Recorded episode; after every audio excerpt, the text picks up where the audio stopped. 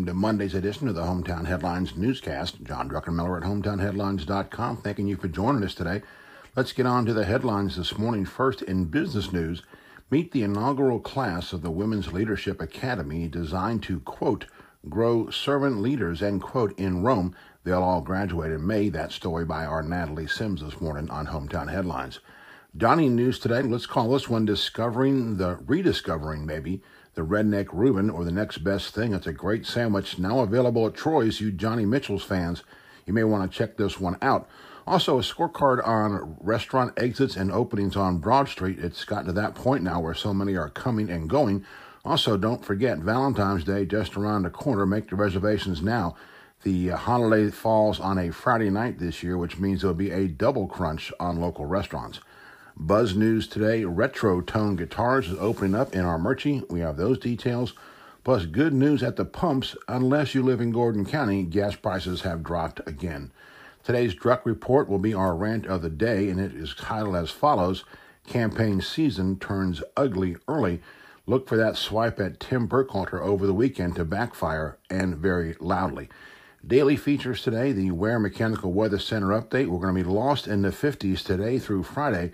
Uh, about mid temperatures where we should be this time of year. Some possible rain for a few days coming up as well. Obituaries today, we say farewell to Mr. John Marcellus Birch and Mr. Huey Lee Sherry. Also, Dining News returns tomorrow. The Greater Community Bank Crime Watch report updates from Floyd, Bartow, and Polk counties now posted on the website. Truett's Chick fil A sports report for this Monday morning. Of course, the major story across sports and other genres this morning is the loss of Kobe Bryant and his 13 year old daughter, seven others in a horrible helicopter crash out in California. Those details, we have a link to that today, all over the internet, all over TV today as well. Baseball news today. The uh, baseball season kind of starts tonight here in Northwest Georgia. It is the Rome Braves' 18th annual hot stove gathering. It begins at the Forum. We have a link to all those details. High school basketball tonight, tomorrow, and Friday night. Just about done with the regular season.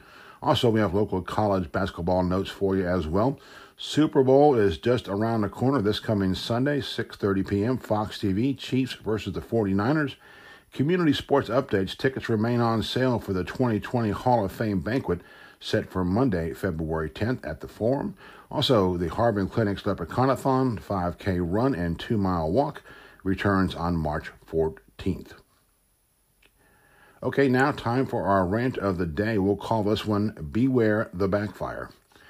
That didn't take long. Since the first of the year, as more and more hands went up to announce hopefuls in the 14th congressional district race, there has been an easy peace in the simmering race among those already declared. Any sniping has been confined to social media posts by third or fourth tier candidates. You know, those are the folks who have brave words on social media, but uh, never seem to back those words up with checks or donations or contributions to any campaign. That said, several of the candidates have mixed quietly and peacefully within the meetings of the Floyd County Republican Women, the Rome Tea Party, the Floyd County Republican Party, and even the rally held Saturday at the fairgrounds. But it was one of those pages that has promoted a Second Amendment rally that things got ugly and early. Watch for the resulting damage in the form of backfire. What happened was a vengeful post on the Second Amendment page calling out Floyd County Sheriff Tim Burkhalter for not being, quote, vocal, end quote, enough about supporting Second Amendment rights. Apparently, the author has never seen any of the thousands of Facebook photos of Burkhalter hunting on trips during his off time. He's even had some time to spend in the woods with former Buffalo Bills quarterback Jim Kelly. As part of that post, they included Burkhalter's cell phone number, which is available by a simple check online. That said, we did share the number we had on Friday, and we wonder how it got into the hands of those writing this slam against Burkhalter so quickly, if there's if that indeed is where the number came from. First, Burkhalter isn't a candidate for re-election this year. He announced two years ago he wouldn't run for a fifth term. The latest post has nothing to do with Burkhalter crossing over to the Republican Party prior to his last reelection. In a county where Donald Trump got more than 70% of the vote in 2016, Burkhalter would have cruised to a new term as a Democrat.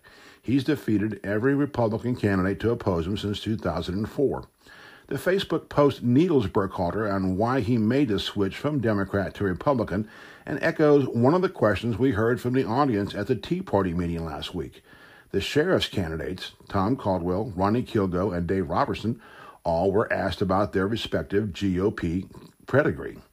But back to the Second Amendment posting.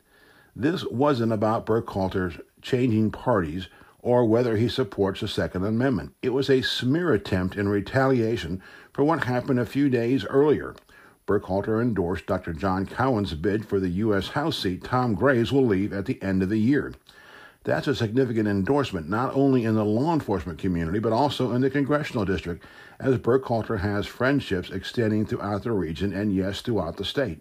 Plus, the Post author didn't realize just how powerful Burkhalter supporters are in Floyd County.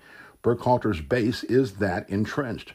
Post writers also attacked Burkhalter in a bid to discredit the sheriff as a, quote, real Republican and a Second Amendment supporter. Indirectly, the writer has cast into light now two other candidates as well who also crossed over to the GOP at the same time as Burkhalter. That would be District Attorney Leigh Patterson and Clerk of Courts Barbara Pinson, both of whom are up for new terms this year as well. In this House race, with at least six declared candidates already, the last thing you want to do is upset the base of any well established and well liked politician. Attempting to smear them with assumptions and made up accusations makes it worse. It helps clarify things for those who might have been undecided to this point. The only credibility damaged by the attack on Burkhalter is that of the writers and the candidate they support. No amount of damage control will fix this one. This is John Druckenmiller with HometownHeadlines.com, thanking you for joining us today. Continuing updates throughout the day, including tonight's hot stove gathering. Join us at HometownHeadlines.com. As always, we open, we close with the stylish renderings of Funky Druck by our friend Harry Musselwhite. Have a great day in Northwest Georgia.